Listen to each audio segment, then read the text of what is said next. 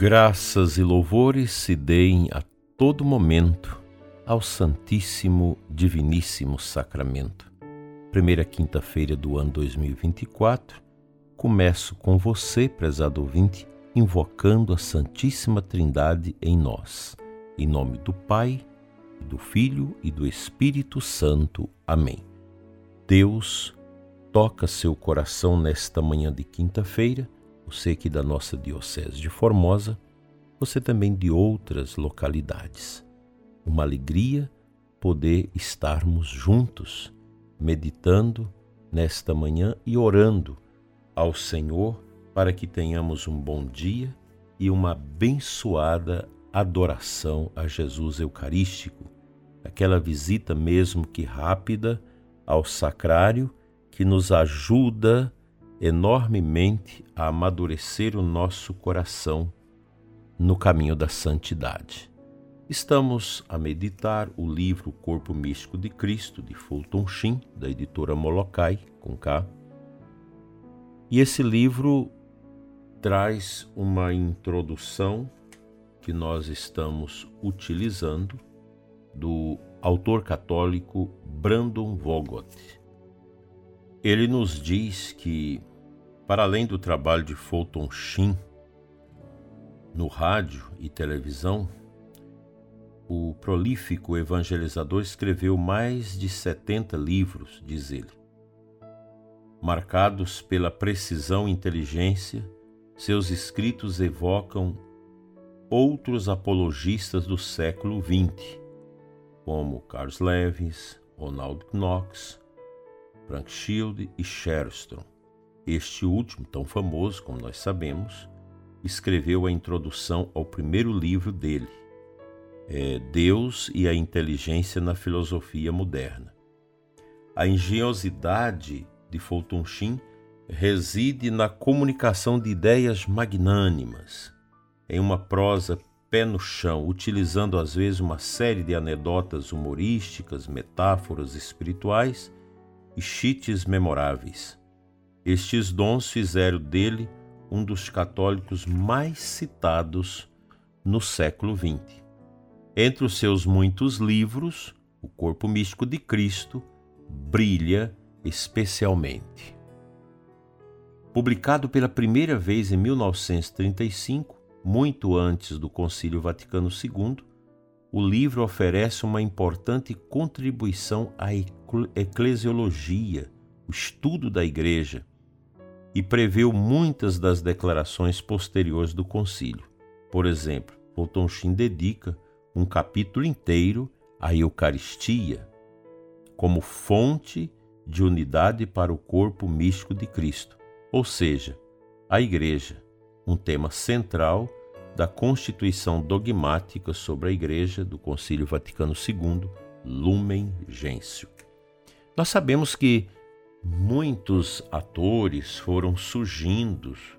Isso a gente tem aí na internet, tem muitos livros que colocava Jesus como sua paixão e não a igreja.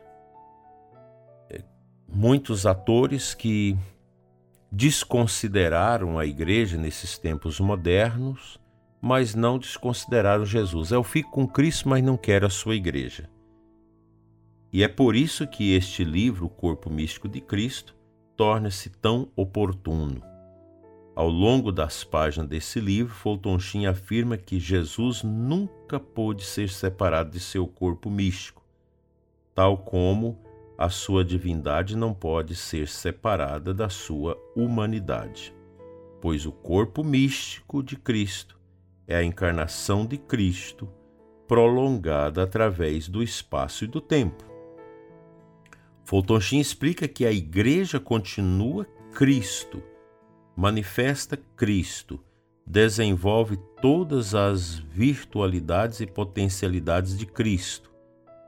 Permite que ele se estenda além do espaço da Palestina e do tempo de 33 anos, prolongando a, influ a influência de Cristo por todos os tempos e por todos os homens. Em uma palavra, tira de um lugar e de um mesmo tempo Cristo para que ele pertença a todas as épocas e todas as almas. Bonita esta meditação. A Santa Igreja de Cristo, o seu corpo místico, o prolonga no tempo, em todos os cantos do globo terrestre. Fulton afirma em outra altura do seu livro ainda mais incisivamente: o encarnado não se esgotou na encarnação. É por isso que as Escrituras descrevem a igreja como a plenitude de Cristo. A igreja é o novo corpo de Jesus, que ele assumiu depois da ascensão, que é um instrumento agora utilizado para ensinar, governar e santificar o mundo. Por que isto é importante? Pergunta a introdução a este livro. Porque afirma que a igreja não é uma barreira para encontrarmos Jesus Cristo, um muro vedando o cristianismo puro.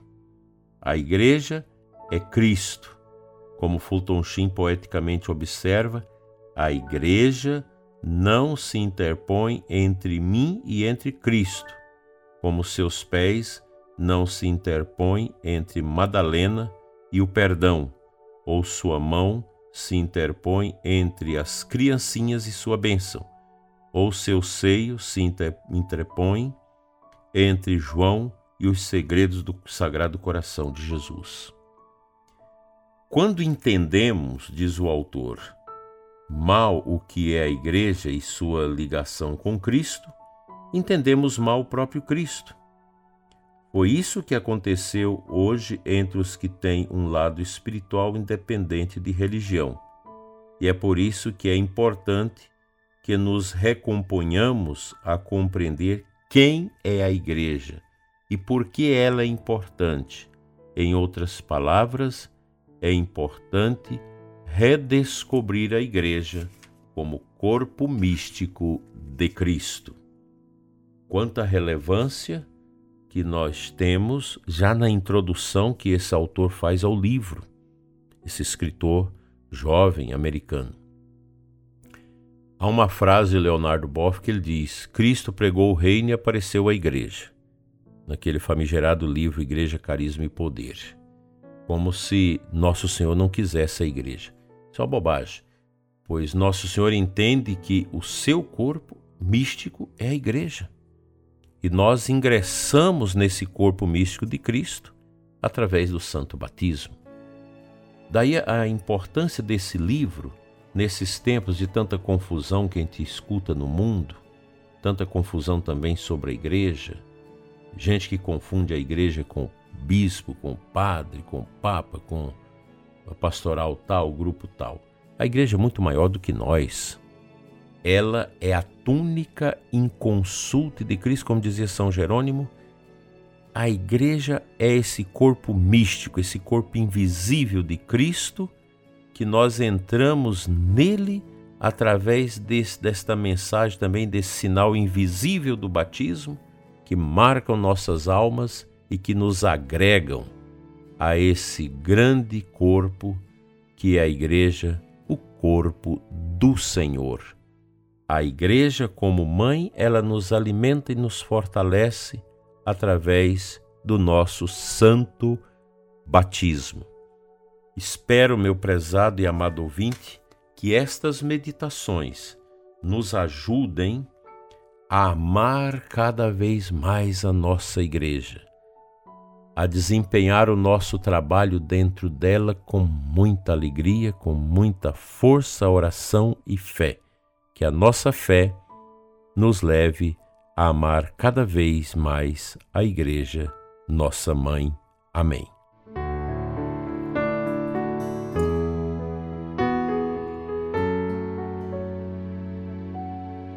A primeira leitura da Santa Missa de hoje, na sequência da de ontem, 1 João 3, 7 10. Filhinhos, que ninguém vos desencaminhe.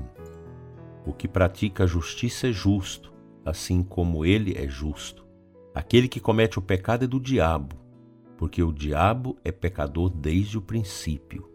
Para isto é que o Filho de Deus se manifestou, para destruir as obras do diabo. Todo aquele que nasceu de Deus não comete pecado, porque a semente de Deus fica nele. Ele não pode pecar, pois nasceu de Deus. Nisto se revela quem é filho de Deus e quem é filho do diabo. Todo o que não pratica a justiça não é de Deus, nem aquele que não ama ao seu irmão. Uma palavra forte, palavra de São João, que nos atrela a esse mistério de Deus. E justamente eu mergulho nesse mistério através da adesão ao corpo místico de Cristo, que é a sua Santa Igreja, que se estampa nesse mundo através das pessoas batizadas e também das suas estruturas materiais. Quando nós contemplamos um bonito templo, um sacrário, quando contemplamos Deus através de uma boa música católica, estamos aí vivenciando a experiência da igreja que se manifesta também através da visibilidade destas realidades. Mas a igreja é maior do que aquilo que nós enxergamos com os nossos olhos. A Santa Igreja de Cristo é o corpo de Cristo, onde nós somos chamados a amar, a perdoar, a se santificar. A igreja é algo muito sério, precisamos de uma interioridade profunda, de uma busca mais profunda deste amor dele através da oração, a fim de que nós nos configuremos a Jesus dentro da igreja. Não há um, um cristianismo individualista em que cada um é cristão ao seu modo. Nós somos cristãos comunitariamente, com os nossos irmãos da nossa comunidade, uma ocasião ímpar em que nós vamos trabalhando cada vez mais a unidade, o crescente amor em nossos corações. Que o bom Deus te ajude, prezado ouvinte, a entender que a igreja ela existe para a nossa santificação. Nós vamos nos santificando através da Santa Igreja que nos cura, que nos liberta, que nos fortalece, que nos dá o alento necessário para o perdão, para o amor ao próximo. Não é fácil ser um bom católico, todo mundo sabe disso. Ser católico é uma exigência que requer de nós esse permanente nascer de novo, saindo das trevas e entrando na santa luz de nosso Deus.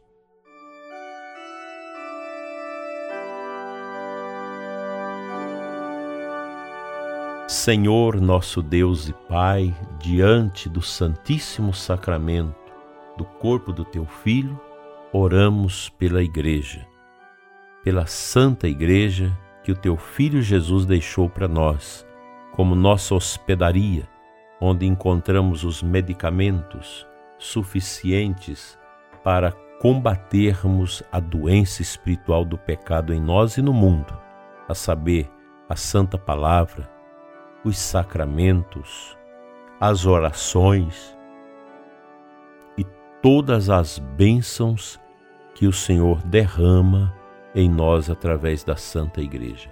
Receba, prezado ouvinte, esse grande convite: amar sempre mais a nossa Igreja, una, santa e católica. Amém.